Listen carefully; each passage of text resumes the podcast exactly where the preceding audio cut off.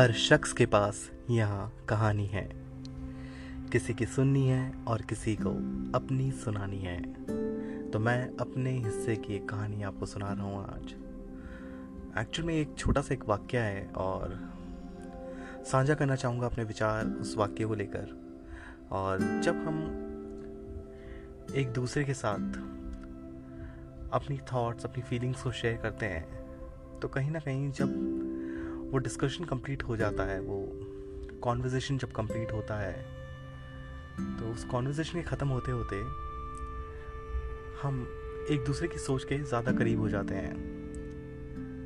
In comparison to जहाँ हमने start किया था।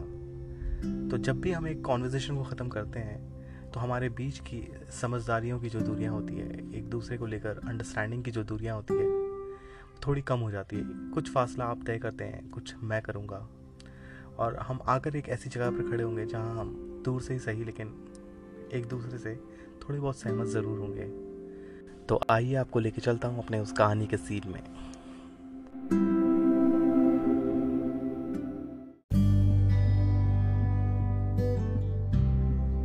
उस साल अप्रैल के महीने ने इस बात का एहसास दिला दिया था कि मई का महीना बहुत गर्म होने वाला है। और हुआ भी कुछ ऐसा ही, साल था 2014 और मई आधा बीत चुका था और गर्मियाँ अपने पूरे उफान पर थी। एक संडे की दोपहर थी और बाहर मौसम बहुत गर्म। और अक्सर ये हॉट कंट्रीज़ में हम प्रेफर करते हैं कि हम लंच करने के बाद आधे एक घंटे के लिए सो जाएँ, आराम करें। इन एशियन कंट्रीज़ में जो आफ्टरनून स्लीप होती है पोस्ट लंच उसे हम कहते हैं सीएसटा एंड सीएसटा का अपना एक मज़ा है और एक ज़रूरत भी, क्योंकि गर्मियों के महीने में अक्सर रात की जो नींद होती है, वो उतनी गहरी नहीं आ पाती है। और क्योंकि गर्मी के कारण आप काफ़ी काफ़ी परेशान होते हैं तो वो जो नींद में, जो सुकून होता है रात की नींद में, वो नहीं मिलता है। और इसी कारण कहीं ना कहीं दिन के समय जब लू चलती है बाहर तो खाने के बाद मन होता है कि थोड़ी देर आराम किया जाए, सुस्ताया जाए, शरीर अपने आप वो आराम, तलब करने लगता है। और मैं भी उस टाइम आधे घंटे के लिए सोया उस दिन। और जब जागा तो मुझे याद आया कि आज मुझे बाहर किसी काम से जाना है। क्योंकि मेरा एक दोस्त था, उसने मुझे आरटीओ से रिलेटेड एक एजेंट से मिलने का काम दिया था, जहाँ पर मुझे उसके व्हीकल के डॉक्यूमेंट्स ले जाकर उस बंदे को देने थे और कुछ काम करवाना था उसका। और काफ़ी दिनों से मैं इस काम को टाले जा रहा था। और क्योंकि आज संडे था तो मुझे लगा कि आज इस काम को मैं पूरा कर दूँ। और अगर आज ना कर पाता तो फिर अगले वीकेंड तक के लिए वेट करना पड़ता। तो मैं उठा और अपने बेडरूम की खिड़की का पर्दा एक तरफ़ हो किया और स्लाइडिंग विंडो जो था उसे खोला मैंने और बाहर नज़र दौड़ाई। तो देखता हूँ कि धूप चारों तरफ़ है और बहुत ज़्यादा गर्म मौसम है बाहर। दुकानें सारी बंद है। और मेरा घर भी टॉप फ्लोर पर था उस टाइम पर तो आसपास के जो चित्र हैं वो बहुत क्लियरली दिख रहे थे मुझे। विजुअल्स बहुत अच्छे आ रहे थे और देख कर लग रहा था कि चारों तरफ़ सन्नाटा है, दुकानें बंद हैं, लोग भी बाहर नहीं हैं और हाथ जब मैंने बाहर निकाला खिड़की के तो देखा कि लू बहुत तेज़ चल रही थी उस टाइम पर। और ये देखते देखते मुझे लगा कि अब एक दो घंटे और वेट करके फिर बाद में जाता हूँ। तो जैसे ही मैं पर्दा पूरा कर रहा था तो मेरी नज़र पड़ी अपने घर के ऑपोजिट में बन, एक बिल्डिंग बन रही थी। उसकी कंस्ट्रक्शन साइट पर मेरी नज़र पड़ी और मैंने देखा कि वहाँ पर रास्ते के किनारे में बहुत सारी रेत का एक ढेर लगा हुआ है। रेत जमा करके अक्सर रखी जाती है कंस्ट्रक्शन साइट पर, जिसमें सीमेंट मिलाकर फिर कंक्रीट बनाया जाता है, जिससे बिल्डिंग का कंस्ट्रक्शन होता है। और उस रेत के ढेर के बगल में दो औरतें सो रही थी। वो उस कंस्ट्रक्शन साइट की मज़दूर थी और थक कर वहीं एक बिल्डिंग की छाँव की आड़ में थोड़ी देर के लिए सुस्ता रही थी।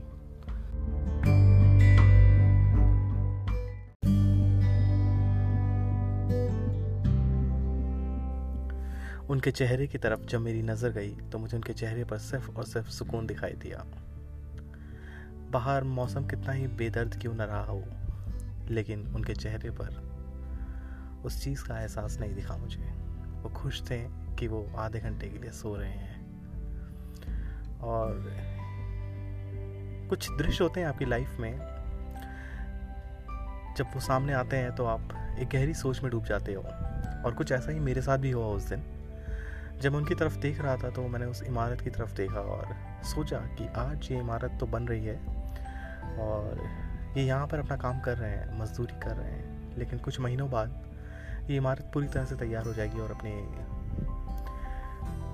कंप्लीट शेप में आ जाएगी जिस दिन और काम कंप्लीट हो जाएगा। तो उसी दिन से ये मज़दूर इस जगह के लिए पराए हो जाएँगे।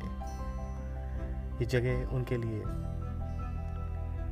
फॉरबिडन हो जाएगी totally forbidden I mean they won't be allowed to enter inside this building they won't be in a position to admire their own work. If they feel like coming over again. और उस building के बाहर security guards खड़े होंगे जो ये तक नहीं टॉलरेट करेंगे कि ये मज़दूर उस बिल्डिंग के बाहर भी खड़े हो पाए। उन्हें वहाँ से भगा दिया जाएगा। जहाँ पर उन्होंने अपना खून पसीना लगाया, जहाँ उन्होंने मेहनत की, उस गर्म मौसम की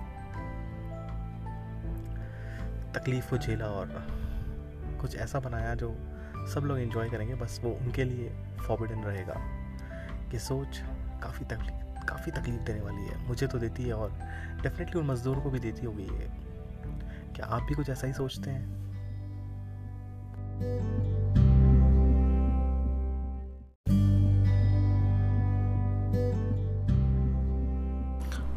और ऐसा तो नहीं होगा कि इन्हें पता ही नहीं होगा कि इनके साथ ऐसा होने वाला है। ये खूब जानते हैं इस बात को। कई बार इस चीज़ का सामना किया होगा कि पूरी लगन से, मेहनत से एक जगह को बनाया होगा और जैसे ही काम ख़त्म हुआ होगा ना, अगले दिन ये उसी जगह के लिए पराए बन गए होंगे। इन्हें बहुत बुरा लगता हुआ इस चीज़ से। लेकिन इनकी मजबूरियाँ हमेशा इनका दामन पकड़े रहती है और इनसे वही काम कराती है फिर से। जिसे करने के बाद इन्हें मिलते हैं चंद पैसे और साथ में मायूसी। मायूसी उस जगह वापस ना जा पाने की, मजबूरी उस जगह पर ना रह पाने की। ये शहर की सबसे बेहतरीन इमारतें बनाते हैं और फिर भी रहते हैं एक ऐसी जगह जो इमारत का हिस्सा ही नहीं होती। अक्सर मैंने देखा है कि जो लोग मजदूरी करते हैं बिल्डिंग्स में कॉम्प्लेक्स में बड़े बड़े मॉल्स में जब कंस्ट्रक्शन चल रहा होता है तो उसी के आसपास की कोई जगह में वो प्लास्टिक के शीट्स की झुग्गियाँ बना के रहते हैं। कच्चे मकान टिन शीट्स में। जो सिर्फ़ इस लायक होती है कि धूप से बचा जा सके। ना वो गर्मियों से इन्हें बचा पाती है, ना बारिश के पानी से।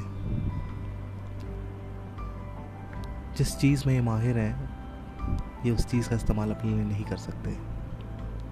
और यही दुविधा है, यही दुख है कि वो मज़दूर जो शहर के हर एक इंसान के लिए घर बना रहा है, वो इस लायक ही नहीं कि अपने लिए भी कुछ ऐसा बना पाए।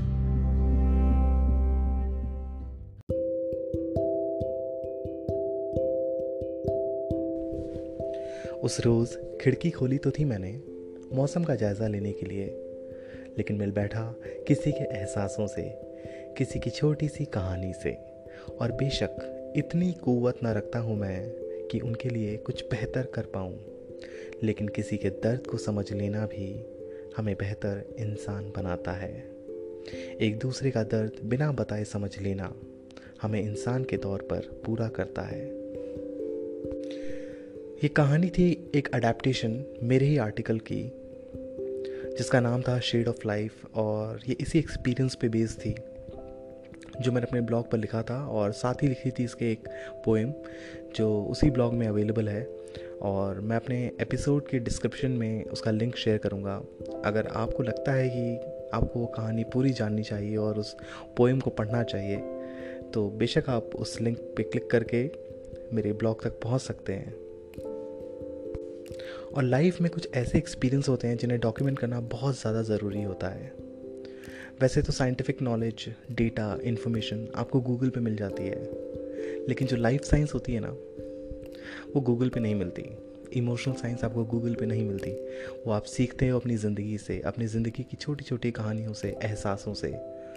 और इसलिए बहुत ज़रूरी हो जाता है कि आप इन्हें डॉक्यूमेंट करके रखो, ताकि जब आप इस दुनिया में चलते चलते अपने आप को कहीं थोड़ा बदलता हुआ पाओ तो आप रिविज़िट कर पाओ उन जगहों को उन पेजेस ऑफ़ योर डायरी और your blog that uh, you can once again be the person that you have learned yourself to be.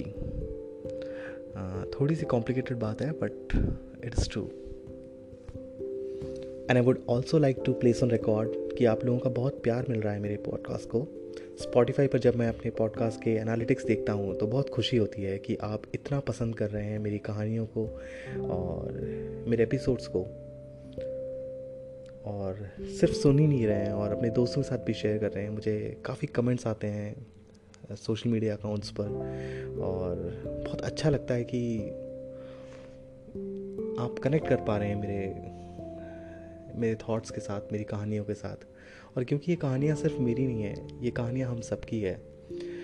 बहुत कॉमन एक्सपीरियंस होते हैं हम सबके कुछ चीज़ों को लेकर और इसीलिए मुझे लगता है कि उन्हें शेयर करना आपके साथ ज़रूरी है। हमारी दुनिया बहुत सारी छोटी छोटी कहानियों का कलेक्शन होती है। हर रोज़ एक कहानी होती है। बेशक रोज़ इसमें हीरो नहीं होते, लेकिन किरदार हमेशा होते हैं। और हर रोज़ आप जब घर से निकलते हैं तो यकीन मानिए, कोई कहानी आपका इंतज़ार कर रही होती है।